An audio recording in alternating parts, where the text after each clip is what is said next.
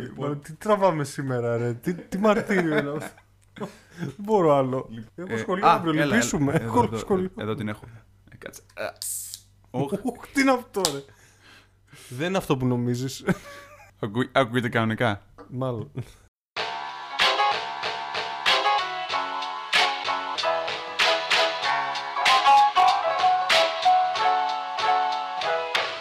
Αν το πήρες απόφαση να πατήσεις το play, ακούς το Strip Flakes.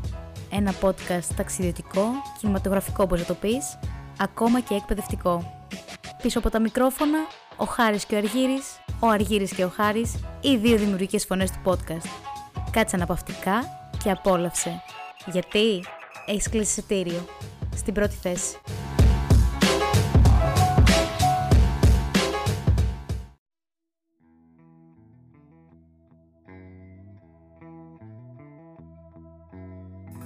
Καλησπέρα, καλησπέρα, καλησπέρα. Είμαι ο Αργύρης, αυτός είναι ο Χάρης. Και εγώ μου χάρη. Θα Θα πνιγώ. πνιγείς, ρε. Τη μύτη θα σου βγει. Αχ, Και ακού... Καλή χρονιά! Τι μαλακίες λέω να περάσει η ώρα. Ξεκινάμε το επεισόδιο. Το Ωραία. πρώτο επεισόδιο του 2021. Όταν λέω καλή χρονιά εννοώ το 2022, να ξέρετε. Λοιπόν, καλά μου παιδιά. Ο θείος Χάρης στο μικρόφωνο. Τι θα πεις τώρα, εμείς δεν ήμασταν έτσι. Εμείς πήραμε την πέτρα και, την- και, και βγάζει ζουμί. το μικρόφωνο είσαι μεταξύ στον αέρα, δεν καταλάβετε. Δεν πειράζει. Τουλάχιστον ακούγεται. Θα Έχουμε πες. λύσαμε το πρόβλημα αυτό. Λοιπόν, παιδιά, σε αυτό το επεισόδιο θα ακούσετε πολλά και διάφορα για μια όμορφη πόλη, για μια, για μια ιδιαίτερη ταινία. Θα μιλήσουμε και για ιδιαίτερους ανθρώπους. Αλλά επίσης θέλουμε να σα προετοιμάσουμε ότι έρχονται κάποιες δυνατές συνεντεύξεις, κάποια ιδιαίτερα projects που έχουμε ήδη στο μυαλό μας. Και πάντα μην ξεχνάτε το αγαπημένο του Αργύρι. Να κάνετε subscribe στο YouTube. Αλλάξαμε ναι το κανάλι. Οι Triple Flakes έχουν δικό τους κανάλι. Και επίσημα πλέον. Οπότε μπαίνεις στο YouTube, ψάχνεις Trip Flakes και κάνεις εγγραφή τώρα. Όχι τώρα, τώρα. Κλικ στο καμπανάκι για να βλέπεις τις ειδοποιήσεις. Που θα έρθουν. Επίσης, Instagram μας ακολουθείς στο Trip Flakes, Spotify, Castbox. Άσε και κανένα σχόλιο. Κάτσε, μπορεί να είναι και ακουστική τύπη. Να, προ- να προτιμά να ακούνε Spotify, Χίλιες- Ναι, Spotify το είπα. Apple Podcast, Castbox και πάει λέγοντας. Αφήνεις κανένα σχόλιο άμα θέλεις, που είμαι σίγουρος ότι θέλεις, απλά ντρέπεσαι. Είμαι σίγουρος ότι ντρέπεσαι. Πάμε κατευθείαν. Ναι, ε, ε, και κάτι άλλο, να πούμε ότι για την Ελίνα, επειδή στείλατε κάποιες ερωτήσεις στο Anchor, θα θέλαμε να σας δώσουμε την ευκαιρία να ηχογραφήσετε εσείς δικές σας ερωτήσεις και να τις στείλουμε στην Ελίνα για να απαντήσει, για να κάνουμε ένα διαδραστικό επεισόδιο μεταξύ Ακροατών και Ελλήνας. Βασικά το ίδιο πράγμα μπορούμε να κάνουμε και στους επόμενους. Οπότε για τις επόμενες συνεντεύξεις και κάθε συνέντευξη που γίνεται βασικά, θα έχετε δυνατότητα να στείλετε μέσω του Anchor ηχητικό μήνυμα. Υπάρχει αυτή η δυνατότητα. Ή επίσης κιόλας να μας στείλετε ένα ηχητικό με το κινητό σας. Ξέρετε, ανοίγετε το record, πατάτε, λέτε ξέρω εγώ. Ε, Ό,τι ξέρω, θέλετε. δεν λα- μπα- μπου, λέμε τα δικά μα. Και το στέλνετε στο tripflakespot.gmail.com Το προωθούμε και όλα στον καλεσμένο και θα σας απαντήσει ο ίδιος ή η ίδια αναλόγως αν είναι άντρας ή γυναίκα. Θα γίνει κάτι τέτοιο με την Ελίνα και άμα, και άμα δούμε ότι πιάνει μπορούμε να το κάνουμε και με άλλους. Να το κάνουμε συνήθεια. Ναι. Οπότε νομίζω ότι ήρθε η ώρα να πάμε και στον προορισμό Χωρίς μας. πολλά πολλά. Ναι. Φύγαμε.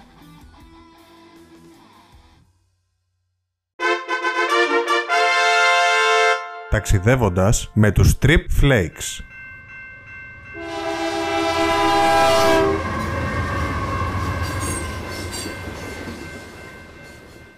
Και φύγαμε στον πρώτο προορισμό μας για το 2021 που ελπίζουμε να είναι σαφώς καλύτερο από το 2020. Ξαναγελάω εγώ εδώ πέρα. Πολλά κρυά ανέκδοτα Ένα μαζεύτηκα. podcast γεμάτο αυτοπεποίθηση. Ε, και πέφτει η θερμοκρασία, αυτό είναι το κακό. Α, ξέρουμε, ρε. Ναι, μη- Εντάξει, δεν έχουμε Τουλάχιστον δεν θέμα λέμε αυτό. κρύα αστεία. Πάλι καλά. Λοιπόν, κοιτάξτε. Κρατιέμαι εγώ, δεν έχω πιει την πύρα και φοβάμαι μην μου φύγει τίποτα άλλο. Ε, Ας μην πούμε σε λεπτομέρειες, πάμε στον προορισμό μας. Σήμερα θα μιλήσουμε για την ε, υπέροχη μαγευτική Ναι, εγώ πανέμορφη. και- What? Εγώ είμαι. Αυτό το, το ξέρουν Από μόνο Καστοριά, Πώς το Ε, λένε. δεν, δεν μπορούσα, το ετοίμαζα τόσο καιρό. ρε. Όχι, Θεέ μου. δεν μπορώ να μην Δευτέρη, το... αυτό είναι για σένα, να ξέρεις. δεν μπορούσα, για να... σένα. δεν Μόνος για μπορούσα να μιλήσουμε για αυτή την πόλη που θα μπει και να μην το πω, ρε φίλε. Δεν γίνεται. Πηγαίνουμε από την Αλεξανδρούπολη που κλείσαμε σ- το Δεκέμβρη βασικά. Ναι. Κλείσαμε το Δεκέμβρη. Πηγαίνουμε στην Καστοριά, μία από τις ομορφότερες κιόλας Ξεκάθαρα. πόλεις της Βόρειας Ελλάδας. Είναι στη Δυτική Ελλάδα βασικά στο ίδιο μήκος κύματος με τη Φλόρινα. Είναι λίγο περισσότερο γιατί έχει και τη λίμνη, δεν έχει ποτάμι. Πάλι Κατ' το εμέ. ίδιο- το ίδιο ποντίβο Κάτε με. είναι. Όχι το ίδιο ποντίβορο κι εσύ. Ενώ από άποψη αρχιτεκτονικής. Όχι. Όχι. Ε, Έχει διαφορές αρκετές. Έχει διαφορές, θα μας πεις. Λοιπόν, για όποιον δεν ξέρει που βρίσκεται η Καστοριά, είναι στη Δυτική Μακεδονία. Είναι η διαπεριφέρεια αυτό ήθελα. να Είναι η ίδια περιφέρεια με Εντάξει. τη Φλόρινα. Το βρήκα. Έχει το ιδιαίτερο ότι βρίσκεται στη μέση, ας το πούμε, σαν να μπαίνει μέσα σε μια λίμνη. Είναι χτισμένη αμφιθεατρικά, θα πει κάποιος. Όχι με τη λογική της καβάλας, δηλαδή ξέρεις, με ανηφορική διάταξη, αλλά είναι αμφιθεατρικά σαν σε ημισέλινο, θα, στο πει, θα Ναι, μπορεί να ναι. πει κάποιος. Όταν ε, επισκεφθεί κάποιος την Καστοριά, θα δει ότι πλαισιώνεται από δύο βουνά, το Γράμμο και το Βίτσι, και η λίμνη στην οποία βρίσκεται είναι η λεγόμενη Οριστιάδα. Όχι Οριστιάδα στον Εύρο, Οριστιάδα λίμνη εκεί πέρα. Αυτό που βρήκα εγώ, γιατί δεν το ήξερα, γιατί το γκούγκλαρα, για να είμαι ειλικρινής, είναι ότι η- η Ορεστιάδα έχει ανακηρυχθεί από την. ε, έχει ανακηρυχθεί ως μνημείο φυσικού κάλους, καθώς περιέχει περισσότερα από 200 είδη πτηνών. Did you know that? Κάτι είχα ακούσει ότι είχε μπει στην Natura. Αν δεν κάνω λάθος. Είχε μπει στο Το ίδιο πρόγραμμα. είναι, δεν Ναι. ξέρω. Πρέπει να είναι το ίδιο. Μη- Λίγο άσχετο. Αλλά ότι είχε 200 είδη πτηνών ε, φιλοξενή λίμνη αυτή. δεν Πες το ήξερα. μου λίγο εσύ όμως. Να Περίμενε. σου πω, ναι. Τι Γιατί σου έχω- έρχεται στο μυαλό όταν ακούς την Καστοριά. Έτσι λίγο Λίμνη, να ξεκάθαρα. Έτσι, ε, μια πρόχειρη. Γραφική πόλη. προεδρεύσεις. Ε, Γούνες. δεν θα πω τσουκαλάς για ευνόητους λόγους. Οκ. Ωχ, Θεέ μου. Ε, και τα κουτσάρια. Εμένα αυτό μου έρχεται στο μυαλό. Το οποίο θα μιλήσουμε μετά νομίζω. Α, ναι, ναι, θα τα αναφέρουμε στη συνέχεια. Ε, και πολύ κρύο. Το Α, κρύο αυτό, δηλαδή εκεί- τη Καστοριάς. Εκεί θα καθίσω. Κοίτα να δεις. Ε, είχαμε μιλήσει για, για κρύο στη Φλόρινα. Στη Φλόρινα όμως έχει τη διαφορά ότι είναι ξηρό κρύο. Αυτό ήθελα να πω, ναι. Στην Καστοριά λόγω της λίμνης είναι πιο... μ, έχει την υγρασία. Είναι αυτό που λέμε στη Θεσσαλονίκη σε τρυπάει. Στην Καστοριά φαντάσου πόσο ακόμα πιο πολύ θα σε τρυπάει. Επειδή Σίγουρα. έχει και το βουνό. Ακριβώ Φαντάσου ακριβώς τώρα. αυτό. Ακριβώς αυτό. Αλλά είναι και αυτό που λίγο δημιουργεί αυτή την εγωιτευτική και μυστήρια ατμόσφαιρα όταν περπατάς στη λίμνη. Ναι, you know, ζευγαράκι, Όταν δεν πας. κοιμάσαι, βέβαια, εντάξει, μπορεί να μην, σου, να μην έχεις την ίδια εντύπωση ή την ίδια αίσθηση, αλλά εντάξει. Εγώ θυμάμαι που είχα πάει και έμενα σε μια σοφίτα στη γεωρολεξία γιατί το φιλαράκι μου φιλοξενούσε, έμενε σε ένα σπίτι τύπου σοφίτας. Σε κάτι τέτοια μέρη ξέρεις ότι δεν πρέπει να μένεις στο σοφίτι σου Ναι, σόγια. και πάγωσα. Για κανένα Αυτό λόγο. δηλαδή το βράδυ είχα τρεις κουβέρτες και φόραγα και ένα στο θερμικό. Για κανένα λόγο δεν το κάνει. Ούτε στρατόνα έκανα. Πραγματικά. Αλλά Κοίτα. σαν πολύ είναι υπέροχη, δεν το συζητώ. Λοιπόν, ξεκινάμε λίγο με fun fact. Από πού πήρε το όνομά της. Για πες μας, γιατί Εγώ ρωτάω, εσύ θα μου απαντήσεις και θα δω αν έχεις παίχτη. νομίζω από τον Κάστορα. Ποιο κάστορα. Όχι τον Κάστορα το ζώο. Τον κάστρο στη διαφήμιση. Αυτό στην αρχαία. μυθ- Κάτι για Κάστορα και Πολυδεύκη νομίζω. Κάστρο και πολύ δε. Ναι, Κάστορα και. Ναι, είπα Κάστορας. Ναι. Κοντά. ναι, κοντά έπεσα. εντάξει. Εντάξει. Τους, ε, κάστορες. Ο Κάστορας και Πολυδεύκης. Τους κάστορες. Ένα αυτό μου έρχεται. Ισχύει. Είναι μια γενική τέτοια. Έτσι το έχουν, έχουν καταλήξει. Τώρα υπάρχει, τώρα για να μιλήσουμε για ιστορία λίγο. Μην γελάς, κρατιέσαι το λέω. Ξέρεις από πού πήρε το όνομά της από τον Παουξή στον Τζουκαλά. Φαντάζεσαι. Υπήρχε και πιο πριν. Ναι. Για να δεις. Λέγεται ότι η Καστοριά χτίστηκε ως συνέχεια μιας άλλης πόλης, η οποία λεγόταν Κέλετρον. Κέλετρον πήγα να πω. Κέλετρον. Κέλετρον. Από το λατινικό κέλο. Κέλο. Κέλο που σημαίνει κρύβο. Α, Άρα θα θεωρούταν η κρυμμένη πόλη. κρυμμένη ομορφιά. Κρυμμένη πόλη. Εντάξει. Έτσι την είχα καταλάβει. Γιατί μνη- μνημονεύεται από έναν Λατίνο ε, συγγραφέα, τον Τίτο Λίβιο, Τι το Λίβιο. ο οποίος όμως δεν έδινε ακριβή τοποθεσία, οπότε είναι και μια υπόθεση. Τώρα, η συγκεκριμένη πόλη κρατάει από πολύ παλιά και πέρα από την αναφορά που έχουμε μέσα με τον Τίτο Λίβιο, είναι και από το ότι ο Ιωστινιανό είχε μεταφέρει την αρχαία πόλη, λένε, εκεί πάνω σε εκείνη την περιοχή που είναι η Καστοριά σήμερα και την περιέβαλε με τείχη. Μμμ. Σήμερα φυσικά τα τείχη δεν σώζονται, αλλά κάποτε είχε και η Καστοριά τείχη. Κάτω λίγο εικόνα αυτό, είναι ωραίο. Δηλαδή είναι μια, μορφ... μια μεσαιωνική πόλη. Πες το και έτσι. Ναι. Όχι μεσαιωνική, ρε. Μεσαιωνική είναι. πιο μετά. Βυζαντινή. Προβυζαντινή. Προ- Έχουν και στοιχεία και από κλασική εποχή, πιο έξω βέβαια, Ναι. έτσι. Έχει μ, υποστεί φθορές και κατακτήσεις και εισβολές από Βουλγάρους, Σλάβους. από Νορμανδούς ή Σλάβους, Νορμανδούς, από Οθωμανούς, το είχαν και οι Βυζαντινοί, γενικά πέρασε από αρκετά Ε, Πέρα- χεράκια. Πέρασε πολύ κόσμο. Να Ναι. σου πω την αλήθεια. Βάλε και μετά οι καταστροφές που γινόταν από τους πολέμους, λαϊλασίε. Ε, πάντα έτσι Ε, δεν ναι, γίνεται πάντα σε έτσι. μια Ναι, ναι. λαϊλασία, εντάξει. Προφανώς. Ξέρεις εσύ για ποιο λόγο είναι γνωστή η Καστοριά. Για τι γούνε, αυτό το Α, ξέρω. Περίμενα να πεις πάλι για τους Κάστρο γι' αυτό. Όχι, όχι, όχι. Ε, όχι, ρε, από ποιους που κάστρο. Μετά το επόμενο θα ήταν αρκούδες. Πλάκα, πλάκα, ότι... έχει δει Κάστρο στην Καστοριά. Όχι, έχω δει αρκούδα. Κανένας που έχω μιλήσει δεν έχει δει όμως τέτοιο. Δεν έχει δει Κάστορα. Ναι, ούτε κι εγώ είμαι ένας από αυτούς που έχει δει κάστρο. Είμαι, είμαι ο κανόνας, δεν είμαι έξυπνο. Φαντάσου. Ναι. Και νομίζω ότι δεν ξέρω αν ισχύει αυτό. Όταν λέγανε για τα γουναράδικα, δεν μιλούσαν για, τα, για τις γούνες από τους κάστορες, πιστεύω. Θέλω να πιστεύω πως όχι. Εγώ είχα διαβάσει γενικά ότι όταν άρχισαν να κάνουν για τις γούνες, ήταν την περίοδο νομίζω κάπου τον ε, 16ο αιώνα, 15ο-16ο αιώνα, και ότι είχαν εκπαιδευτεί, είχαν εκπαιδευτεί κάπου στην Κωνσταντινούπολη και διασκορπίστηκαν στην Ευρώπη. Άλλοι λένε ότι Οι ήρθαν. γουναράδες. Ναι. Άλλοι λένε ότι ήρθαν από τους, Πώς τους λέγανε τους Εβραίους που ερχόντουσαν από την ε, Ισπανία. Θυμάσαι καθόλου. Δεν θυμ- Με ειδικού. Όχι, με ειδικού. Τέλος πάντων, Δεν θυμάμαι. προσπαθώ να θυμηθώ τώρα την ονομασία. Λέγανε ότι ήταν οι Εβραίοι της Ισπανίας οι οποίοι ζούσαν στην Αχρίδα και κατέβηκαν στην Καστοριά. Υπάρχουν διάφορες υποθέσεις. Το θέμα είναι ότι γενικά γίνανε ιδιαίτερα γνωστοί οι Καστοριανοί για τις γούνες τους από τον 16ο αιώνα και τότε άρχισαν να χτίζονται και αρκετά αρχοντικά στην περιοχή της Καστοριάς. Ναι. Τα οποία σώζονται. Κάποια σώζονται. Δηλαδή είχαν τη μορφή πιο πολύ, άμα πας σήμερα, είχαν στο ισόγειο την κατοικία. Αυτό που λέγαμε το μεταξύ στην αρχή, γι' αυτό το είπα. Τώρα σε κάτι μια μέρα δεν πηγαίνεις να μείνεις στο ισόγειο στην. ε, στην ε, πώς το λένε, Σοφίτα. Στη Σοφίτα.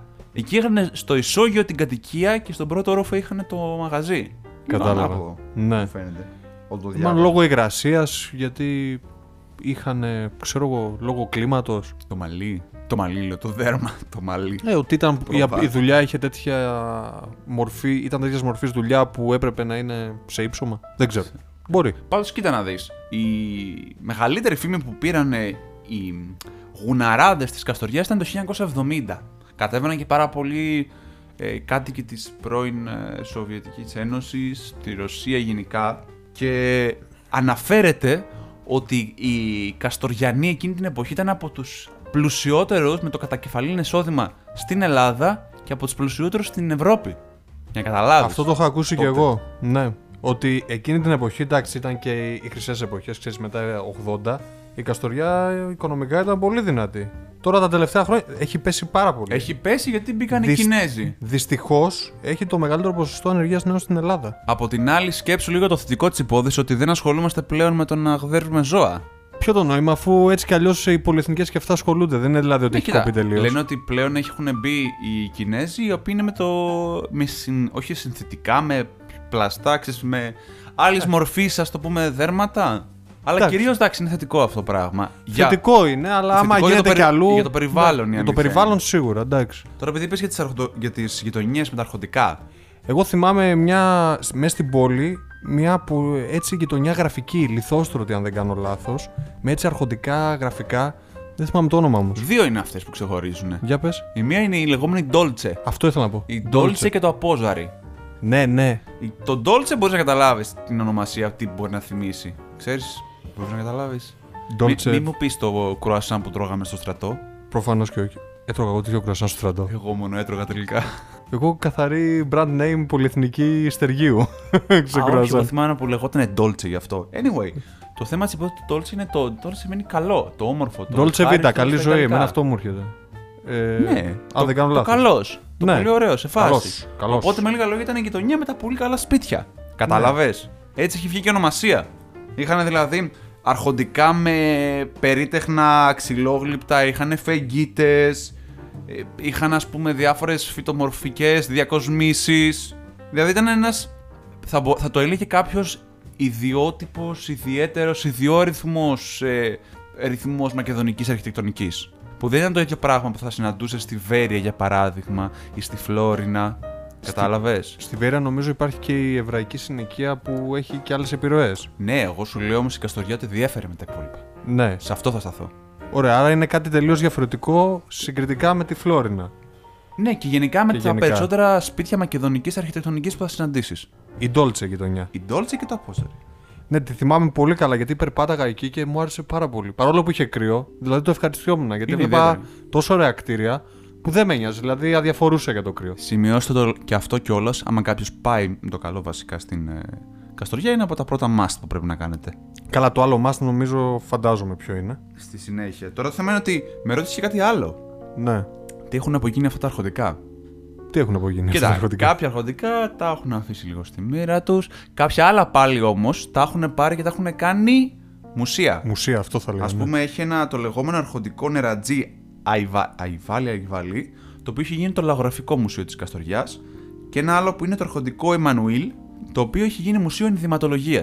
Από, Πολύ τα- ενδιαφέρον. από σπάνια. Συνήθως είναι λαγογραφικά όλα μαζί. για τα μια πόλη που ενδυματολογίες. μεριμνούσε για την ένδυση του κόσμου. είναι Ακριβώς, Ότι πρέπει. ναι. Πολύ διαθεματικό. Νομίζω έχει και μουσείο Μακεδονικού αγώνα σε Κίνα ή κάνω λάθος, είναι κάπου αλλού. Ε, έχει ένα αντίστοιχο μουσείο μακεδονικό αγώνα, η αλήθεια είναι. Έτσι για τους πιο ιστοριολάτρες ναι, ναι, ναι, ναι. της παρέας. Για κάποιες βουτσαρές υπάρχει και μουσείο μακεδονικού αγώνα, νομίζω. αν θυμάμαι Καλά, γιατί είχαν δράσει. Αλλά αυτό εγώ που γούσταρα στην Καστοριά και δεν το αλλάζω με τίποτα ήταν η βόλτα στην παραλία, στη λίμνη. Βιάζεσαι. Βιάζομαι, εντάξει. Μη σκοντάψω, για πες. Σου είπα εκτός από τα γουναράδικα γιατί άλλο είναι γνωστή η Καστοριά. Το Καλή ερώτηση. Πριν το Ναι. ανέφερα. Όταν κάναμε τη συζήτηση με κλειστά τα Α, με μικρόφωνα. κλειστά τα μικρόφωνα. Πριν πλακωθούμε για να τον βγάλουμε άκρη με τα μικρόφωνα. Η, η Καστοριά έχει Α, πάρα θυμήθηκα. πολλές βυζαντινές εκκλησίες. Θυμήθηκα, ναι. Ναι. Είναι γνωστή για, τη- για το ότι έχει τις περισσότερες καλοδιατηρημένες βυζαντινές εκκλησίες στην Ελλάδα. Συγκεκριμένα κάπου 80 στον αριθμό. Και φαντάσου. νομίζω κολλάει και με αυτό που είπες με τον Ιουστινιανό κιόλας. Ότι εκεί πήρε την Εντάξει, και η πόλη. Θεσσαλονίκη θα έλεγες πάλι, αλλά δεν έχει τόσες πολλές Εντάξει. καλοδιατηρημένε βυζαντινές εκκλησίες. Σκέψω ότι η Καστοριά είναι και πιο μικρή σαν πόλη. Εντάξει, στη Θεσσαλονίκη μπορεί. να- Ένας λόγος παραπάνω. Ένας Ότι λόγος καλοδιατηρήθηκαν. παραπάνω. Ναι. Αυτό λέω. Ότι, ότι και εισβολή είχε κανονικά στην Καστοριά. Ε, δεν αντιλέγω. Απλά η Θεσσαλονίκη τώρα και λόγω του μεγέθους της μπορεί να μην τη φροντίσαν τόσο. Πόσες βυζαντινές εκκλησίες στη Θεσσαλονίκη μπορείς να μου μετρήσεις. Δεν, Δεν θα, είναι- φτάνουν, δεν θα φτάνουν στο σίγουρα δάχτυλο δεν του είναι χεριού. 80, κατάλαβες. Δεν- Ναι, ναι, σίγουρα. Σίγουρα δεν είναι 80. Σίγουρα, σίγουρα. Τώρα το θέμα είναι ότι θα αναφέρω εγώ συγκεκριμένες εκκλησίες, όχι τύπου 3-4, μόνο και μόνο για να δεις την ιδιαίτερη σημασία. Ας πούμε, όταν, είχαμε, όταν είχα πάει εγώ στην Καστοριά, είχα δει με το τμήμα της αρχαιολογίας. Έτσι, δηλαδή έχω πάει αρκετές φορές στην Καστοριά, αλλά η τελευταία μου εξόρμηση ήταν με, την, ε, με το τμήμα της αρχαιολογίας. Όταν κάναμε Βυζαντινή αρχαιολογία συγκεκριμένα και είχαμε πάει Βέρεια και Καστοριά για να δούμε και τις διαφορές. Μμμ. Συγκεκριμένα έχει η πρώτη εκκλησία που πρέπει κάποιος να πάει να δει, και ας μην είναι τόσο φαν, εντάξει. Είναι η λεγόμενη Παναγιώτα Καστρι... Καστριώτησα ή αλλιώς Παναγία. Ναι, Παναγία Καστριώτησα. Παναγιώτα είπες. Παναγιώτα είπα. Ναι. Ναι. Παναγία Καστριώτησα. Είναι σαν ονοματεπώνυμο το άλλο, κατάλαβε. Η Παναγιώτα Τα Καστοριά. κολούσε, ναι. Ναι, Πανα- παρακαλώ, ποιος είναι. Ή αλλιώς Κουμπελίδικη. Σκουμπελίδικη. Δεν σου κάνει εντύπωση το Κουμπελίδικη. Όχι. Τι σημαίνει κουμπελές. Τσελεμεντές πάντως δεν σημαίνει. Όχι. Καμία σχέση. Κουμπελές είναι ο λεγόμενος τρούλος. Ξέρετε, είναι ο τρούλος. Από την εκκλησία, το η οροφή. Που είναι- Ακριβώς. Ναι, αυτό το ξέρω. Ακριβώς, ακριβώς. Κάνω και μαθήματα αρχαιολογίας εδώ, τεστάκια. Είναι, πώς το λένε, η λεγόμενη σφαιρική κατασκευή που ξεχωρίζει πάνω μου. Και το fun fact εδώ πέρα είναι ο μοναδικός ναός με τρούλο στην Καστοριά. Άλλη ναή. Άλλη ναή. Φωνάζω κιόλας. Άλλη να είναι η Παναγία η Μαυριώτησα, η οποία η Μαυριώτησα το εκπληκτικό είναι ότι διαθέτει τοιχογραφίες όχι μόνο μέσα στην εκκλησία αλλά και έξω. Έλα. Δεν έχεις συναντήσει πολλές εκκλησίες με, Με τοιχογραφίε έξω. με τοιχογραφίες που Όχι. να βρίσκονται στην εξωτερική επιφάνεια. Και πολύ σπάνια τα ακούω, έτσι. Ακριβώς αυτό, ακριβώς αυτό. Το ωραίο της υπόθεσης επίσης είναι ότι ε, απεικονίζει Βυζαντινούς αυτοκράτορες.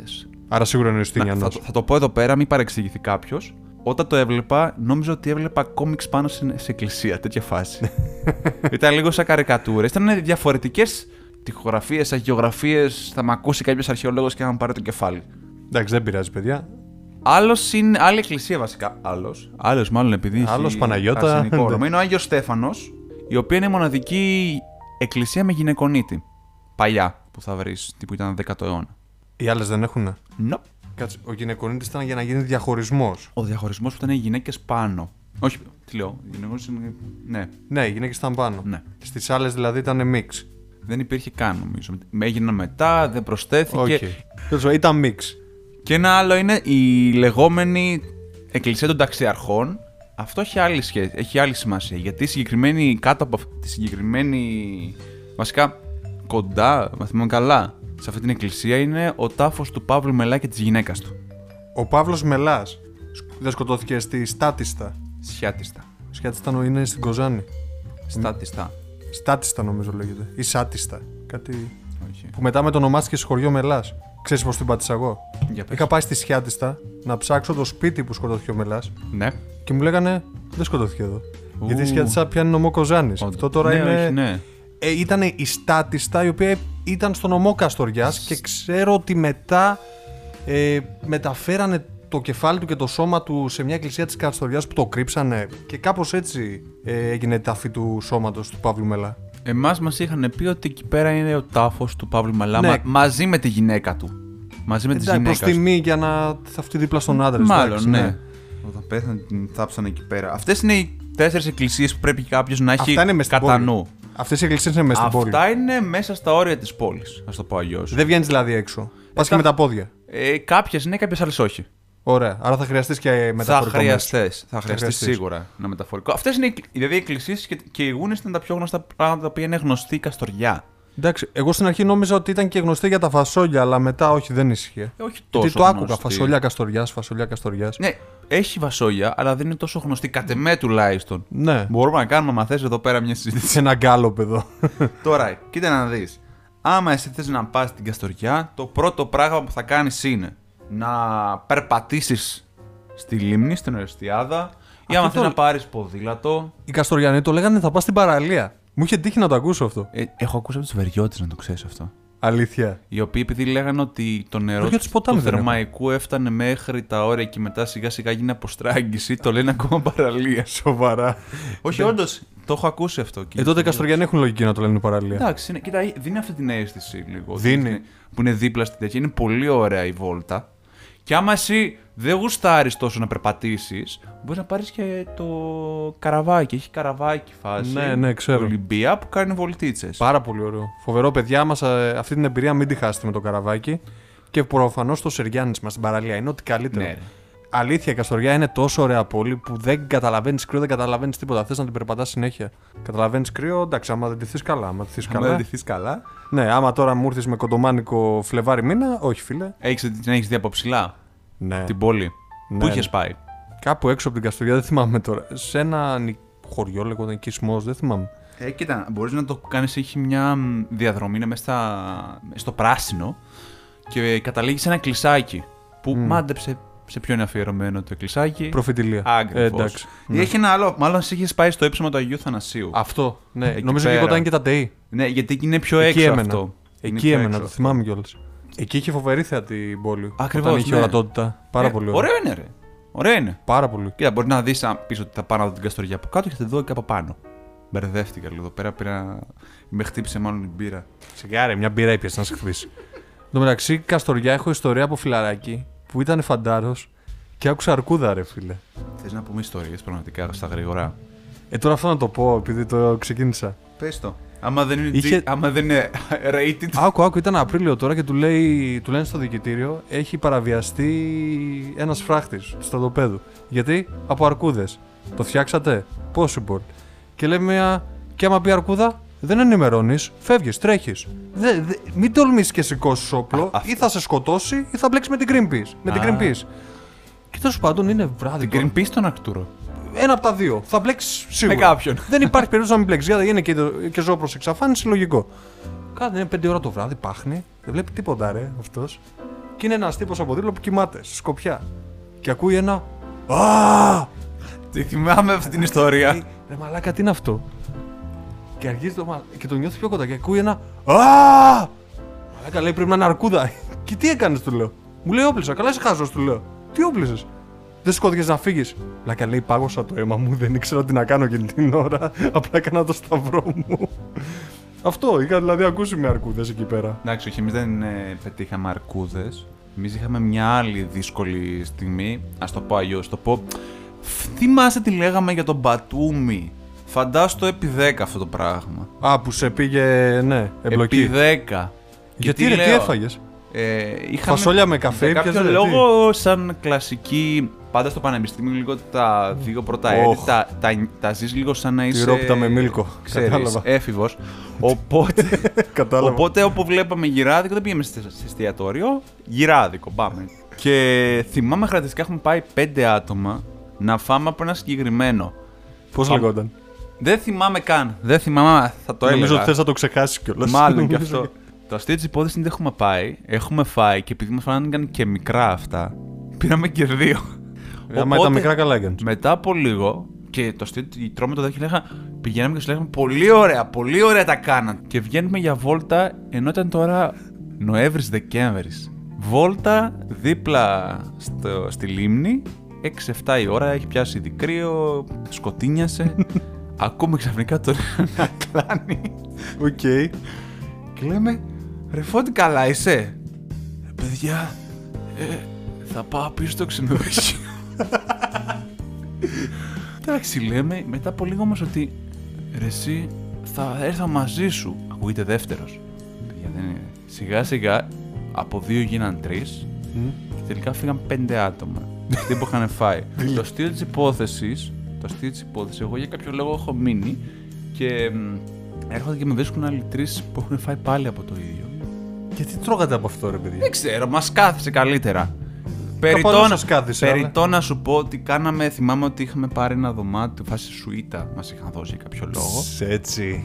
Εν τω μεταξύ, Είχαμε λεφτά τότε. Είχαμε πληρώσει τα ίδια με το να πληρώνει ένα κανονικό, δεν ξέρω τι μας το είχαν δώσει. Προφανώς θα πάρει του Σουίτα, χαζή. Ε, και ήμασταν και τρία άτομα, μείναμε τρία-τέσσερα άτομα εκεί πέρα. Οπότε πηγαίναμε βάρδιες στην τουαλέτα με εκείνο το χαρτάκια βράδυ. προτεραιότητας. Και επίσης το κακό είναι ότι είχαμε βγει και σε ένα κλαμπ εκείνη το βράδυ. Κλαμπ, θέλω να το κάνει κλαμπ. Ναι, τέλος πάντων, μαγαζί. Ήτανε μπαράκι φάση που έπαιζε Αζή επί πέντε, πέντε φορές αλλαγές. Δεν κατάλαβα. Τιμίο Αλλά υπαρχιώτικο. λέμε πα. Τιμίο επαρχιώτικο μπαράκι, ρε ρε. Το είχε φίλε. κάνει διασκευή. Ο Κιάμος. Ε, τέτοια φάση. Φορέσει η αγάπη. Ωραία, μετά από αυτό το μουσικό διάλειμμα. Ναι. Δεν Έχεις- κατάλαβα. Τι είμαι επαρχιακό κλαμπ, τι ήθελες δηλαδή, Μπετόβεν και τέτοιο. Δεν καταλαβαίνω. Τι να- τι να- Δεν ξέρω.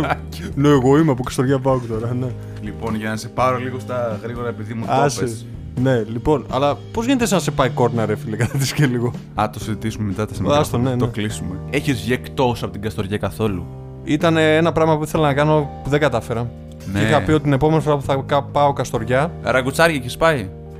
ραγουτσάρια ήταν να πάω, αλλά είχα ακούσει για τα ραγουτσάρια. Δεν πήγα. Δεν είχες πάει. Ξέρεις την ραγκουτσάρια. Ναι, είναι τα αντίστοιχα καρναβάλια τους που πέφτουν νομίζω ε, 6 με 8 Γενάρη. κάπου Πολύ εκεί. σωστά. Το βρήκα, ε. Ξέρεις εκεί, ε. Ξέρεις ότι είναι διονυσιακό έθιμο, έτσι. Ναι, το Τέτοια ήξερα. φάση. Πώς το Σταρ πήγαινε το καλοκαίρι στην Μύκονο, το, χι- Ναι. το Γενάρη πήγαινε η Καστοριά, ρακουτσάρια. Το έχεις παρατηρήσει. Το παλιό το Σταρ, ε, όχι τώρα. Το αυτό. παλιό το Σταρ, παλιό, το ναι, 10 Θόδωρο. χρόνια πριν τώρα, ναι. Πώς πήγαινε Μύκονο, Μύκονο, πήγαινε η ρακουτσάρια. Ρακουτσάρια. Ναι, ναι, χαμός γινόταν. Άμα το είσαι στο μυαλό σου, θα μπορούσε να πεις ότι πηγαίνω Φλόρινα, φωτιές, Γενάρη πάω ε, ραγκουτσάρια, Φλεβάρι πάω Πάτρα. Και βλέπω να τα αποκριτήσει στους ανώνυμους αλκοολικούς μετά από το αλκοόλ. Βέβαια, Άμα ήταν ένας, ας τον κάθε χρόνο θα έκανε καινούριο σηκώτη. Για να στο κλείσω στα γρήγορα. Λοιπόν, κοίτα να δεις. Εσύ πηγές. Εκεί. Ραγκουτσάρια, άμα σου πω ότι δεν πήγα ποτέ. Ούτε εγώ. Και είναι πολύ ωραία η φάση. Δηλαδή, την επόμενη φορά πρέπει να πάμε όταν γίνουν τώρα. Είχα την ξαδέρφη μου εκεί πέρα πόσα χρόνια ήταν ε, και δεν πήγα ούτε μια φορά. Είχα πολλούς Καστοριανούς στο τμήμα μου εγώ. Οπότε άκουγα πάρα πολλές ιστορίες από ραγκουτσάρια. Φας με μεθύσια, με ξενύχτια μέχρι τι 8 το Εντάξει, πρωί. έζησα τρεις φορές τη Φλόρινα, τις φωτιές. Εντάξει. Ε, ναι, εντάξει. Να μου πεις τα διαφορετικό θα ήταν. Απλά στη Ε. Φλόρινα δεν είσαι καρναβάλι ντυμένος. Ναι, εντάξει. Εκεί ντύνεσαι. Το, και ζη- έχει και- το ζήσαμε στην Πάτρα. Και έχει και μια. Καλά, ναι. Ακραία ήταν ούτως ή άλλως. Και έχει και μια μορφή παρέλασης με, παραδοσιακά... με παραδοσιακές φορεσιές, νομίζω, στα ραγκουτσάρια. Ναι, ναι, ναι. ναι, Ναι, υπα- ναι. Η τελική παρέλαση. είναι. Ακριβώς, ναι. ναι. Πάντως Καστοριά αξίζει πάρα πολύ και για τη φύση. Έχει πολύ ωραία χωριά. Για τη φύση, τα χωριά, το χιονοδρομικό στο Έχει το Βίτσι. γράμμο, το οποίο ήταν. Θα το πω, spoiler alert. Ήταν να πάω 28η, αλλά καραντίνα. Δεν μπορούσα. Άμα ακούτε αυτό το επεισόδιο τώρα το καλοκαίρι, μην αγχώνεστε, έχει περάσει πολύ καιρός. Ναι, οπότε μπορείτε να πάτε. Θα μπορείτε. Ελπίζουμε. Δυσπηγείο έχεις πάει. Όχι. Δεν έχεις πάει. Ε, Πώς το είπες, Δυσπηλίο. Δυσπηγείο. Δυσπηλιό. Ε, δεν είναι μακριά, είναι κάπου 4 χιλιόμετρα από την Καστοριά. Όχι, γιατί είχα μείνει δύο-τρει μέρες και να δω την πόλη. Κοίτα, άμα Γι' σου αυτό. πω ότι απλά είναι βασικά τα υπολείμματα ενός παραλίμνιου προϊστορικού οικισμού, καταλαβαίνεις με ποιους πήγα. Ε, ναι, με αρχαιολόγους πήγες. Έτσι, μπράβο. Εσύ το έζησες. Το, το πιο ωραίο ποιο είναι όμως. Για πες. Ότι σου έχουν κρατήσει τα απομεινάρια για τον Μπασάλο. Ήταν φάση. Πώς έχεις δει σε κάτι. Όχι, πώς, ποια νησιά είναι ρε, εσύ που εξωτικά που είναι πάνω στη θάλασσα. Τέτοια φάση. Μπαχάμες. Ε, ξέρω εγώ ότι. Καραϊβική. Τα, σ- τα σπιτάκια, ναι, τέτοια φάση. Άγιο Δομήνικο. Φαντάσου το αυτό τώρα σε λίμνη. Έτσι ζούσαν τότε οι προστρίγοι τύπου 5.000 χρόνια πριν. Το ζούσαν. Έχουν κρατήσει τις τρύπες από τους πασάλους που σου έχουν κάνει την ερευνα και έχουν κάνει αναπαράσταση. Έχουν κάνει φυσική αναπαράσταση. Έχουν τα αντικείμενα που είχαν βρει το, τρια- το 1930. Έχουν ένα ομοίωμα της ε, βάρκας με κάποια πολύματα που χρησιμοποιούσαν τότε. Έχουν εργαλεία της ζωής. Είναι ιδιαίτερα ενδιαφέρον για κάποιον. Μπορεί να μην έχεις καμιά επαφή με προστορικο- προστορική αρχαιολογία γενικά. Αλλά μόνο από αυτό με τραβάει να Είναι πάμε ωραίο, όπως είναι και- ωραίο. Για το άργο οριστικό ακούω τα καλύτερα. Και αυτό Που είναι δεν αρκετά έχω ωραίο. πάει και θέλω να Ακόμα πάω. γίνονται έρευνες η αλήθεια είναι εκεί πέρα. Ναι, ναι. Δηλαδή για το η Γκαστοριά, το αμέσως επόμενο που μου έρχεται στο μυαλό είναι το άργος οριστικό και το χωριό Μελάς. Που πήρε Ναι, το όνομα. εντάξει, Εντάξει. Ε, μόνο το όνομα, δεν νομίζω. Ε, ότι ναι, κάτι όχι, άλλο. ότι, από, από ιστορική άποψης. Και Ναι. εντάξει, γράμμος, βίτσι, προφανώς. Ε, Βίτ, σίγουρα θα πας για να κάνει χειρονομικό. Έχει και ένα ενιδρίο έξω. Αυτό ήθελα να σου Ένα πω. μεγάλο Το ενιδρίο. ενιδρίο που έχει ψάρια λίμνης. Ναι, ναι, ναι. Έχει διάφορα ψάρια. Και είναι το μεγαλύτερο ενιδρίο στα Βαλκάνια. Αυτό δεν το ξέρω. Ναι, Νόμιζα ότι είναι το το μεγα- ήταν το που έχουν όχι, το κάτω. ενιδρίο εκείνο έχει μεσογειακά, το, αυτό έχει ψάρια Ναι, Α, λίμνη μόνο. Οκ. οκ. Ε, Και είναι που επισκέφτεται πολλοί κόσμος στην Καστοριά γι' αυτό. Να ξέρεις. Δηλαδή κόσμος που ασχολείται, όχι. Ε, Εντάξει. εντάξει, ναι, ναι, Ναι. σίγουρα. Πάντως η Καστοριά είναι ένας προορισμός που πραγματικά όσοι δεν έχετε πάει. Εντάξει, εμείς εδώ τώρα στα βόρεια οι περισσότεροι νομίζω το έχουμε επισκεφτεί. Αλλά είναι από τις πιο ωραίες πόλεις στην Ελλάδα. Πολλοί το λένε. Δηλαδή, όταν ρωτάμε έναν παλιό ποιε ποιες είναι οι καλύτερες πόλεις, θα σου πει Ναύπλιο, ποια άλλη. Ναύπλιο και η Καστοριά. Αυτό θα σου πει. Ναύπλη και καστοριά. Όχι ναύπακτος που έλεγες τότε. Ναύπακτος είναι δικιά μου. Α, εντάξει. Είναι δικιά μου άποψη. Σπάνια άκουγα κάποιον να λέει για την Ναύπακτο πόσο ωραία είναι. Εντάξει, προφανώς είναι πανέμορφη. Βάλει και το προηγούμενο επεισόδιο να Ε, ακούσεις. δεν βάζουμε φυσικά παιδιά τη Θεσσαλονίκη, το ξέρετε αυτό. Ε, ναι, εν- εννοείται. Αυτό δεν παίζει. Άμα ήταν να παίξει αυτό, τελείωσε. Δεν το βάζουμε για ευνόητους λόγους. Το πικιστή. Α, ξέρεις τι ξέχασα να σου πω. Για πες. Για τη σπηλιά του Δράκου, ξέρεις ότι υπάρχει σπηλιά του Δράκου. Α, ναι, ρε, κάτι έχω ακούσει. Αλλά δεν θα σου πω Αλλά- παραπάνω, θα βάλω το φίλο μα τον ε, The Mythology να μας πει παραπάνω. Α, ναι, ωραία. Κωνσταντίνε, ρίχτω. Καλησπέρα λοιπόν και από εμένα. Ένα από τα πράγματα που μου αρέσει πάρα πολύ να κάνω πριν επισκεφθώ ένα νέο μέρος είναι να ψάχνω τα λαογραφικά στοιχεία της περιοχής γιατί τα βλέπω γύρω μου όταν επισκέπτομαι το μέρος και έτσι δημιουργούν έναν πολύ πιο ωραίο έτσι, παραδοσιακό χαρακτήρα και βελτιώνουν και την εμπειρία γενικά της επίσκεψης. Αυτό σκέφτηκα να κάνουμε και με τη σημερινή μας ιστορία για την Καστοριά η οποία περιστρέφεται γύρω από το λεγόμενο σπήλιο του δράκου που υπάρχει στην περιοχή. Μπορεί να μην είναι μια μυθολογική ιστορία και να είναι μια λαογραφική ή τοπική έτσι παράδοση, όμως οι πρωταγωνιστές αυτής της ιστορίας είναι σίγουρα διάσημα μυθολογικά πρόσωπα. Ο λόγος βέβαια για τον Κάστορα και τον Πολυδεύκη. Σύμφωνα με αυτήν την λαογραφική μαρτυρία, ο Κάστορ ήταν ο πρώτος βασιλιάς της Καστοριάς και κάποτε φιλοξενούσε εκεί τον πολύ διάσημο αδερφό του, τον Πολυδεύκη, ο οποίος ήθελε να περάσει καλά. Είχε ακούσει ο Πολυδεύκης για ένα σπήλαιο που υπήρχε εκεί στην περιοχή, στο εσωτερικό του οποίου υπήρχε απίστευτο χρυσάφι, το οποίο όμως φιλούσε ένας τρομερός δράκος. Ήθελε όμως όλα αυτά να τα δει από κοντά. Πήγε λοιπόν μαζί με τον Κάστορα στο σπήλαιο, όμως την είσοδο για το σπήλαιο εκεί τους έφραξε ακριβώς αυτός ο δράκος. Τότε ο βασιλιάς Κάστορας απίφθινε ένα διάγγελμα θα έλεγε κάποιος, σε οποιονδήποτε ένιωθε αρκετά γενναίος να έρθει και να τα βάλει με τον δράκο ώστε να τον σκοτώσει και να ανοίξει την είσοδο για το σπήλαιο. Όντως εμφανίστηκε ένας νεαρός, μάλλον πάρα πολύ γενναίος και ικανός, διότι μετά από μία λυσαλέα μάχη σκότωσε το δράκο και ήταν έτοιμος να διεκδικήσει την πληρωμή του, η οποία σύμφωνα με τον Κάστορα θα ήταν όλο το χρυσάφι του σπηλαίου. Με τον Δράκο λοιπόν νεκρό, η είσοδος για το σπήλαιο ήταν ελεύθερη και οι πιο θαραλέοι από αυτούς, κρατώντας δάδες και πυρσούς, μπήκαν στο εσωτερικό για να το εξερευνήσουν. Προχωρώντας προς τα μέσα, άρχισε σιγά σιγά να τους καταπίνει το σκοτάδι και το οξυγόνο λιγόστευε. Μάλιστα σε κάποιο σημείο το οξυγόνο ήταν τόσο λίγο που ακόμα και η φωτιά στις ράδες έσβησε τελείως, βυθίζοντάς τους έτσι όλους στο σκοτάδι. Εκείνη ακριβώς τη στιγμή, μια απόκοσμη φωνή από τα βάθη του σπηλαίου τους προειδοποίησε να μην τολμήσουν να πάρουν ούτε λίγη από τη λάσπη που βρισκόταν στο έδαφος του σπηλαίου, πόσο μάλλον χρυσάφι. Κι όμως πάλι κάποιοι από αυτούς, από τους πιο θαραλέους, έσκυψαν και πήραν λίγη από τη λάσπη που βρήκαν στο έδαφος και την άλυψαν στα πρόσωπά τους, πριν αρχίσουν να τρέχουν ώστε να γλιτώσουν από το οποιοδήποτε κακό που θα τους έβρισκε στο εσωτερικό του σπηλαίου. Μόλις βγήκαν έξω, άρχισαν να κοιτάνε ο ένας τον άλλον και παρατήρησαν ότι στο πρόσωπό τους δεν είχαν λάσπη, αλλά χρυσόσκονη. Φαίνεται ότι το σπήλαιο έκρυβε τόσο πλούτο και τόσο χρυσάφι που ακόμα και η λάσπη του ήταν χρυσόσκονη. Τώρα βέβαια δεν ξέρω κατά πόσο χάρηκε με αυτή την εξέλιξη ο καημένος, ο γενναίος, ο νεαρός, ο οποίος σκότωσε το δράκο για να πάρει το χρυσάφι και τελικά έφυγε με λίγο γκλίτερ. Όπως και να έχει όμως, αυτή η ιστορία του σπηλαίου του δράκου στην Καστοριά δίνει κάτι περισσότερο σε αυτό το μαγευτικό σπήλαιο, το οποίο σας συνιστώ ανεπιφύλακτα να το επισκεφτείτε. Και ποιος ξέρει, αν είστε καλά παιδιά, μπορεί μέσα στην περιήγησή σας στα σκοτεινά σημεία του σπηλαίου να βρείτε είτε λίγη χρυσόσκονη, είτε τα οστά του δράκου που έχασε άδικα τη ζωή του. Και αν δεν μπορούμε να ταξιδέψουμε αυτόν τον καιρό, ρε, εσύ. Θα βάλουμε να δούμε μια ταξιδιωτική ταινία. Κατάλαβα. Πάλι low budget θα του βγάλουμε. Η ταξιδιωτική ταινία του επεισοδίου. Και από την Καστοριά περνάμε στην ταξιδιωτική ταινία του επεισοδίου. Την πρώτη ταξιδιωτική ταινία του 2021. Λοιπόν, επειδή εδώ οι περισσότεροι έχετε το Netflix, προφανώς, το έχει τελειώσει. Έχουμε κάνει και το προηγούμενο επεισόδιο με τις ταινίες Netflix. Ε, είπαμε να βρούμε μια ταξιδιωτική ταινία που υπάρχει σε αυτή την πλατφόρμα. Καλά, δεν υπάρχει μόνο μία, υπάρχουν αρκετές. Ε, ταξιδιωτική έτσι ιδιαίτερη ταινία. Ε, απλά είπαμε μια φορά να κάνουμε τη διαφορά, αφού έχουμε βρει και άλλε. Δεν είναι και πάλι λέγοντας. ναι, υπήρχε μια γκάμα επιλογών για αυτό Ναι. το επεισόδιο. Αλλά δεν υπάρχουν πάντα ταινίες οι οποίες να είναι και ευχάριστες, αξιόλογες και παράλληλα να αξίζουν και το χρόνο μας. Η αλήθεια είναι. Και πόσο μάλλον να ενέχουν και ένα ταξίδι που είναι και η θεματική του podcast αυτού. Ακριβώς. Μιλάμε για την ταινία The Fundamentals of Caring και αλλιώς Οι Βασικές Αρχές Φροντίδας. Και έχει να κάνει με την ιστορία ενός ανθρώπου ο οποίος αναλαμβάνει να φροντίσει ένα παιδί με. Πώς την Με είπαμε, την- μυϊκή ε, Δυστροφία. δυστροφία. Μια πάθηση- Ντουσέρ, νομίζω, αν δεν κάνω. Ντουσέμ. μυϊκής δυστροφίας, ο οποίος νεαρός υποτίθεται ο, το παιδί Το στην παιδί είναι ηλικία, νεαρό, είναι, νεαρός περίπου 20 στην ηλικία. χρονών. 18 με 20 χρονών.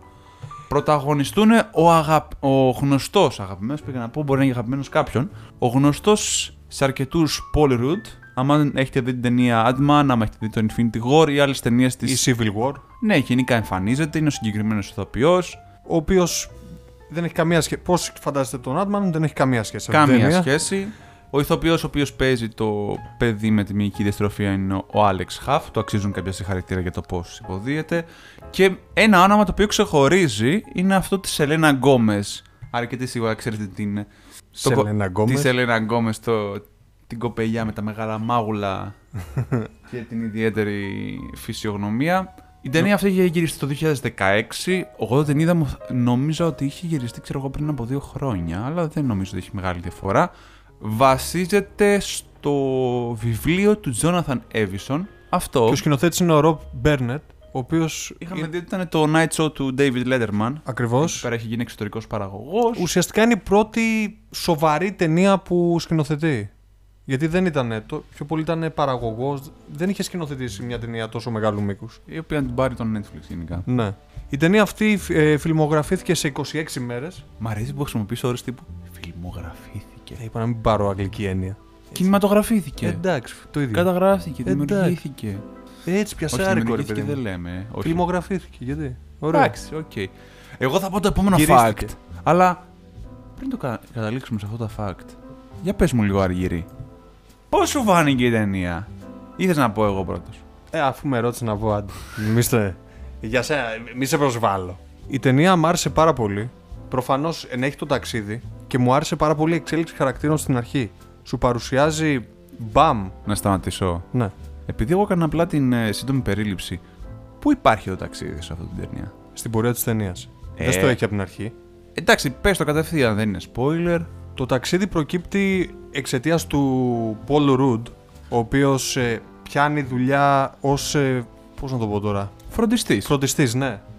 Δεν ήξερα αν ήταν. Ναι. Φροντιστής. πιάνει δουλειά ως φροντιστής προκειμένου να προσέχει και να φροντίζει τον Κρέγκ Ρόμπερτς ο οποίος πάσχει με αυτή τη μυϊκή Δυστροφία. δυστροφία. Και ένα κάτω στον εγκέφαλο η αλήθεια είναι. Ναι, γενικά είναι, παρουσιάζει πάρα πολλές χειριστικές τάσεις ο Ρόμπερτς. Έχει πάρα πολλά πράγματα. Έχει μπει σε μια safe zone την οποία ο Ρουντ δεν τη δέχεται. Και, με βα... και καταλαβαίνουμε ότι δεν το δέχεται στην πορεία της ταινίας. Η οποία είναι η πορεία του ταξιδιού. Στην πορεία του ταξιδιού καταλαβαίνουμε γιατί ήθελε να βγει από τη safe zone αυτό το παιδί. Εγώ θέλω να σημειώσω κάτι άλλο εκεί πέρα. Γιατί ε, εμείς εδώ πέρα παλεύουμε να ας το πούμε συνδέσουμε τις περισσότερες ταινίες με την τοποθεσία. και κάποιος θα αναρωτηθεί για ποιο λόγο έχουμε συνδέσει αυτή την ταινία με την Καστοριά. Θα απαντήσω εγώ γιατί το σκέφτηκα μετά. Όταν είπε ο Αργύρι τώρα εδώ πέρα ότι έχουμε να κάνουμε με το ταξίδι και το πώς προσπαθεί να το. ο Πολ Ρουντ τέλος πάντων, όπως το, αυτό το λέμε έτσι το χαρακτήρα. το με πούμε βάση τον Ant-Man. Ναι. ηθοποιό. Όχι, με βάση τον ηθοποιό, ρε, εντάξει. Γιατί δεν θυμάμαι το όνομά του. το λέω με τη λογική ότι προσπαθεί να τον βγάλει από το safe zone του και ο ίδιος, το παιδί τέλος πάντων που έχει τη μυϊκή dystrophy, λέει ότι ένα από τα όνειρά του, χαριτολογώντας, είναι να πάει να δει τη μεγαλύτερη τρύπα του κόσμου. Και τη μεγαλύτερη αγελάδα στον κόσμο. Και τη μεγαλύτερη αγελάδα. Οπότε εγώ σκέφτηκα γιατί να μην βάλουμε μια ταινία στην οποία πάνε να δουν μια μεγάλη τρύπα που περιέχει νερό. Οπότε λίμνη, καστοριά δεν, με- δεν βγάζει νόημα, αλλά δεν πειράζει Ε, γιατί possible, όχι. εντάξει, ναι. Κάπως έτσι έγινε η σκέψη. Εννοείται ότι στο ταξίδι θα συμβούν διάφορα απρόπτα. Σελένα Γκόμες. Τη Σελένα Γκόμες γενικά εγώ δεν Είναι την ένα περίμενα θα πρόπτο. είναι. Είναι ένα πρόπτο.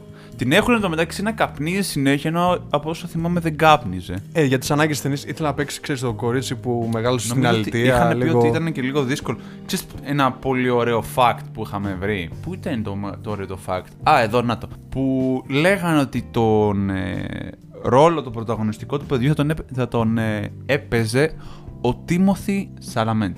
Σαλαμέτ. Έχεις το Call Me By Your Name. Όχι. Είναι το παιδί αυτό. Έλα. Είναι ιδιαίτερος. Ή Εντάξει. το. Πώ τη λέγονταν του τέτοιου. Love in New York, Night in New York. Το είχα δει, θυμάμαι σε έναν θερινό κινηματογράφο. Τέλος να το θυμάμαι αυτόν τον ηθοποιό που εμφανίζεται κι αλλού. Γενικά και θα παίζει σίγουρα σαν όνομα, άμα το γκουγκλάρετε, το ξέρετε. Ωραία. Τελικά έπαιξε ο Ρόμπερτ και το παίζει και πολύ ωραία. Προς τη να του δώσουμε άλλη μια φορά τα εύσημά μας. Εμένα τι μου άρεσε αυτή την ταινία. Μου άρεσε ότι δείχνει ρεαλιστικά πάνω κάτω πώς τα παιδιά αυτά έχουν μπει στη safe zone και όχι άδικα. Και πώς και οι γονείς ζουν κάθε μέρα όπως και να έχει. Έχουν ένα φόβο και προτιμούν, ας πούμε, δεν τους κρίνουμε εδώ. Εδώ δεν, δεν ξέρεις καταρχάς, άμα είσαι γονιός ε, παιδιού με τέτοιο χαρακτηριστικό, πώς θα το διαχειριστείς. Δεν το ξέρουν άλλοι κι άλλοι. Μόνο αυτοί το ξέρουν. Ναι, ότι έχει, κα- όχι, ότι έχει καταλάβει όλες τις αδυναμίες, τις Ναι, δείχνει τις δυσκολίες. αδυναμίες, δείχνει τις δυσκολίες. οπότε είναι επιφυλακτική απέναντι σε Προφανώς. όποιον θέλει να το φροντίσει. Ναι, Και όταν εντάξει. έχει βάλει το παιδί σε μια συγκεκριμένη ρουτίνα και βλέπει ότι περνάει καλά, γιατί αυτό λέει: Θέλω να περνάει καλά, ε, δεν την νοιάζει. Και δεδομένου ότι μας λέτε ναι, ότι δίνει προσδόκιμο ζωής σε αυτό το χαρακτηριστικό 30 έτη, ε, λες, εντάξει, θέλω να τον κάνω ευτυχισμένο. Είναι ωραία μια, μια ωραία ταινία για να σκεφτεί κάποιος. Είναι πολύ food for thought. Βγάζουμε την καραντίνα. Παιδιά, βγάλετε το περιεχόμενο αυτό της καραντίνας στο μυαλό σας. Άμα το ακούτε αυτή τη στιγμή το επεισόδιο, τι θα κάνατε άμα δεν υπήρχε καραντίνα. Βάλτε ένα, ένα χαρτί κάτω και σημειώστε πόσα πράγματα. Καλά, το πρώτο, το πρώτο που θα έκανα είναι κατευθείαν μια εξόρμηση στην εξοχή. Ούτε καν μεγάλο ταξίδι. Αυτό μας έχει Αυτό σου λέει ο Πολ Ρουντ. Του λέει, αφού θες να κάνεις αυτά τα όνειρά σου, αφού αυτά είναι τα όνειρά σου, και ας είναι, ας πούμε, για, ας είναι χαζά έτσι. Να πας να δεις τη πας, μεγαλύτερη να τα δεις. τρύπα. Να πας να δεις και το μεγαλύτερο βόδι. Και ο τρόπος που το βλέπουν, όχι απλά έχει γέλιο. Εγώ είχα κλάψει σε εκείνη τη σκηνή, δεν το λέω, είναι spoiler. Πραγματικά όμως αξίζει να το δείτε μόνο για αυτό και τη διαδικασία που έγινε για να δει αυτό το μεγάλο βόδι. Προφανώς γίνονται κάποια απρόπτα, όπως ένας απρόσκλητος επιβάτης ή και δύο απρόσκλητοι και επιβάτες. τρεις. Ή και τρεις, δεν ξέρουμε, θα το δείτε. Μου άρεσε το μοτίβο της εταιρείας που έπιασε δουλειά ο Ρουτ, το Aloha, που δεν το αναφέραμε, που τα αρχικά του είναι Ask, Listen. Listen, Observe, ε, Help, Ask Again. Αυτός, βασικά αυτός, αυτό προσπάθησε να ακολουθήσει και μάλιστα να το ακολουθήσει και κατά γράμμα στην αρχή. Μετά έβαλε και δικές του πινελιές και βγήκε ένα αποτέλεσμα μοναδικό. Εν τω μεταξύ και ο ίδιος ο Ρουντ έχει κάποιες ε, δικές του προσωπικές ιστορίες οι οποίες φαίνονται κατά την εξέλιξη της ταινίας. Σου δίνει δηλαδή κάποιες δυσκολίες που αντιμετώπισε με το γάμο του, με τη ζωή του, γενικά. Ότι δεν είναι όλα ρόδινα. Ακόμα και αν ε, είσαι, ας το πούμε, μισαγωγικά φυσιολογικός. Τυπικής ανάπτυξης. Ή ας το πούμε αλλιώς ότι δεν έχει σωματικά προβλήματα. ή αν είσαι ένας άνθρωπος τυπικής ανάπτυξης. Όλοι ταλαιπωρούνται με κάτι. Αυτό είναι το Υπάρχει δεδομένο. πολύ μεγάλη κόντρα αυτών των δύο, των δύο πρωταγωνιστών στην ταινία. Και δεν είναι άσχημο. Αυτή η κόντρα δηλαδή δείχνει, φαίνεται πολύ ωραία. Είναι πολύ άρτια και σκηνοθετημένα. Δεν σε κάνει να διαλέξεις στρατόπεδο. Σε κάνει να προβληματιστείς. Αυτό είναι το food for thought που έλεγα. Σε κάνει δηλαδή να σκεφτείς και να μπεις με κάποιον τρόπο στη θέση είτε του ενός είτε του άλλου. Χωρίς να παίρνεις θέση. Αυτή είναι η μεγαλύτερη παρατήρηση ή μεγαλύτερη ας πούμε σκέψη που μπορεί να κάνει ο θεατής εκείνη την ώρα, βλέποντας αυτή την ταινία. Και παράλληλα σου δίνει και το ταξίδι. Σου δίνει δηλαδή την εξόρμηση, τη δυσκολία, κάποια λάκτα που μπορεί να παιχτεί, δεν ξέρω. Οτιδήποτε. Σου δείχνει τις αντιδράσεις της ε, της μητέρας. που είναι πολύ βασική και το πώς το αντιμετωπίζει όλο αυτό. Γενικά είναι μια ταινία με πάρα πολλά κοινωνικά μηνύματα που είναι και ευχάριστη. Έχεις καταλάβει ότι σε έχω αφήσει να μιλήσεις γιατί νιώθω ότι σε έχει επηρεάσει αρκετά αυτή την ταινία ή ότι τη συγκρίνεις με προσωπικές εμπειρίες, αντιλήψεις και ούτω καθεξής. Κοίτα, επειδή είναι ένα μέρος της δουλειάς μου. Και Ναι, επειδή, εντάξει, το- έχω και την εμπειρία. μαζί του. σου σε αυτό, δεν Ναι. αντιλέγω. Ε, Θέλω να πω ότι σου δείχνει όλες τις οπτικές πλευρές. Εμένα αυτό, αυτό μου άρεσε. Είναι μια ευχάριστη ταινία. Είναι μια Ναι. ευχάριστη ταξιδιωτική ταινία. Δηλαδή έχει αυτό το ταξιδιωτικό χαρακτήρα που ψάχνουμε παντού, παιδιά. Πλέον. Δραματική κομμεντή, ας πούμε. Δηλαδή έχει κομμωδία με κάποια στοιχεία μικρού δράματος. Μήκαιο δράματος, ναι. Αλλά είναι πολύ εύπεπτο και αξίζει να το δείτε. Για ποιο να μιλήσουμε πρώτο. Instagram. Blog. Blog. Instagram. Instagram. Blog. Blog. Ε, αποφάσισε ρε φίλε. Τι θέλεις. Οι προτάσεις μας για αυτό το επεισόδιο. Και κλείνοντας, ολοκληρώνοντας ή πείτε όπως θέλετε, το πρώτο επεισόδιο του 2021, θα περάσουμε στο τελευταίο κομμάτι το οποίο έχει να κάνει με το digital creativity και έχει να κάνει με τον Ναι. Instagram λογαριασμό και το blog της επιλογής μας. Πρωτού πάμε εκεί, να, ξα- να πούμε για την ταινία ότι υπάρχει στο Netflix, το ξαναλέμε, να μπείτε να το δείτε και να μας στείλετε feedback, άμα θέλετε. Νομίζω ότι έχουμε πολλά να πούμε γι' αυτό. Και θα πάμε τώρα, όπως είπε και ο Χάρης, στο τρίτο κομμάτι του, με- ε, του επεισοδίου αυτού. Ξεκινάς εσύ, ξεκινάς εγώ. Ξεκινάω εγώ. Ξεκινάς εσύ, ξεκινάς εσύ. Ξεκινάω εγώ. Σήμερα έχω blog και θα πω ένα ιδιαίτερο blog. Όχι, τα, όχι ταξιδιωτικό. Θα το έλεγα καλλιτεχνικό. Έλα, πες Όχι. ποιος το αποκάλυψε, πες τα όλα. Εντάξει, σε συνεργασία ήταν. Ήταν συνεργατικό. ήταν εσύ εγώ. Ε, εντάξει, πάω να το Όχι, πάρω εντάξει. τώρα. Εντάξει. Ήθελα γενικά να στο, να στο δείξω αυτό και κάποια στιγμή να το πω, αλλά από τη στιγμή τώρα που, το- που σου άρεσε και σένα, λέω εντάξει, θα σου δώσω την ευκαιρία να Ξέρεις μιλήσεις. που αυτή την είχα ανακαλύψει σαν προφιλ από τον αρχαίο storyteller. Για- Γιατί στο άραγε. story του. Γιατί άραγε. Γιατί άραγε. Γιατί λέγεται The Girl in the Museum.com. Είναι ένα ελληνικό ιστολόγιο τέχνης με συλλογικό χαρακτήρα και τα κείμενα που φιλοξενεί αφορούν επισκέψεις σε μουσεία, απόψεις και συζητήσεις με ιδιαίτερους καλλιτέχνες. Ένα ωραίο αρθράκι που έχει βγάλει, κοινότυπο σε σχέση με άλλα που έχει, είναι οι 10 συν 1 δικαιολογίες που λες όταν πας σε μουσείο. Του τύπου είναι μακριά ή έχω δει μουσεία και το γράφει πολύ ωραία. Ότι αυτές οι δικαιολογίες ξέρεις κάτι, δεν ισχύουν.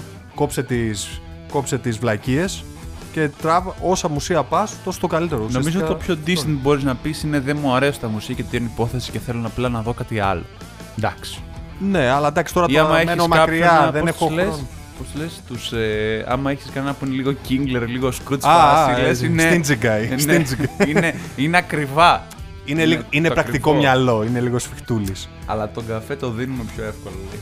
Εντάξει, πάρε έναν ποτάκι. καφέ στο χέρι, Κοίτα, αν δείκνυται. Λοιπόν, για να μπορείς να πληρώσεις κάτι, θα πρέπει να σ' αρέσει. Άμα, δεν σ αρέσει, άμα σ' αρέσει, δεν θα βάλεις το θέμα της ακρίβειας στη μέση. της Έτσι. τιμής. Ναι, δεν θα πεις απλά ότι είναι ακριβό ρε, εσύ.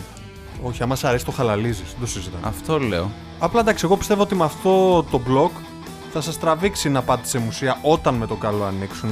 Γιατί εντάξει, πόσο digital πια ρε χάρη. δεν μπορώ. Προτιμώ να πάω σε ένα μουσείο να το περπατήσω, να το δω. Δεν παρά το- ανυπομονέ για τις μέρες στι οποίες θα βάζεις ένα VR και θα κυκλοφορείς στο Λούβρο χωρίς καν να πληρώσεις για τη Ryanair και να καθίσεις στις στενές θέσεις ώστε να φτάσεις στο. Πώς λέγαμε το.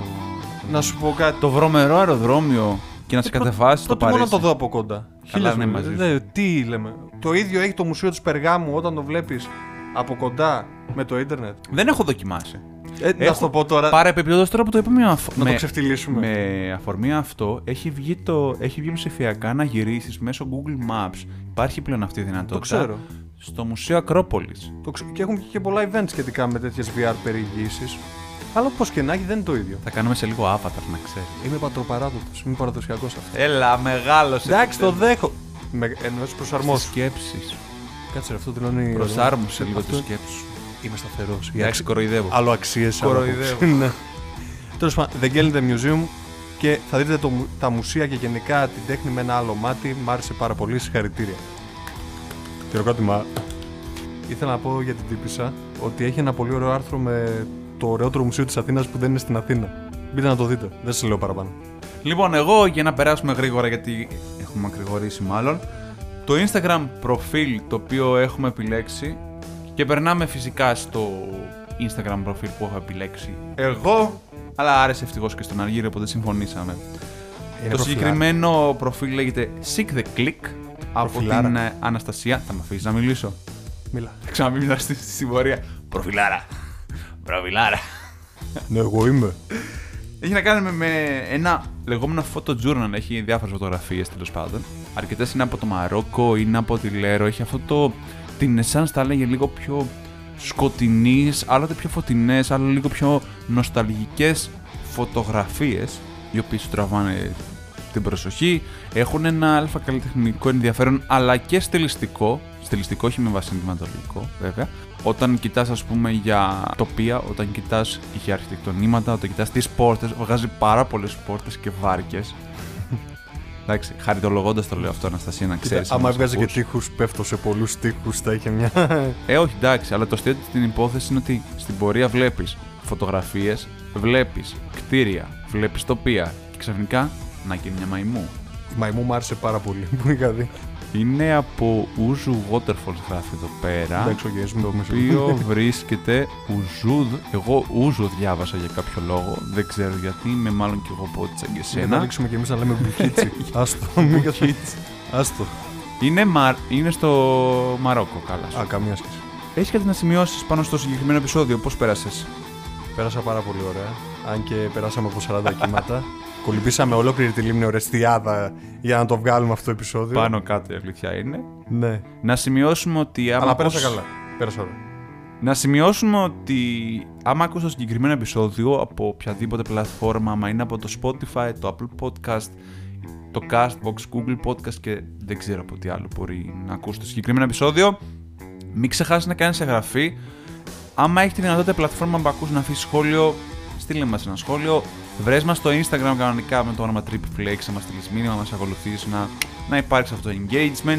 Γιατί όχι κιόλας να μην κάνεις ένα subscribe και καμπανάκι στο YouTube και να ακούσεις κιόλας τις ε, ταξιδιωτικές συζητήσεις που ετοιμάζουμε γιατί είναι ιδιαίτερες. Τι άλλο θες να προσθέσεις εδώ πέρα. Ότι τα καλύτερα επεισόδια δεν έχουν βγει ακόμα. Έρχονται πολύ ωραία πράγματα. Τα οποία σας τα προτιμώ όχι απλά να τα ακούσετε. Δηλαδή πιστεύω ότι θα σχολιαστούν πάρα πολύ. Οπότε μείνετε συντονισμένοι παιδιά. Όσο αναφορά την Ελίνα, να το ξαναπούμε. Μην ξεχάσετε στείλτε- ηχητικά. Μην ξεχάσετε ναι, τα στο Anchor. ηχητικά.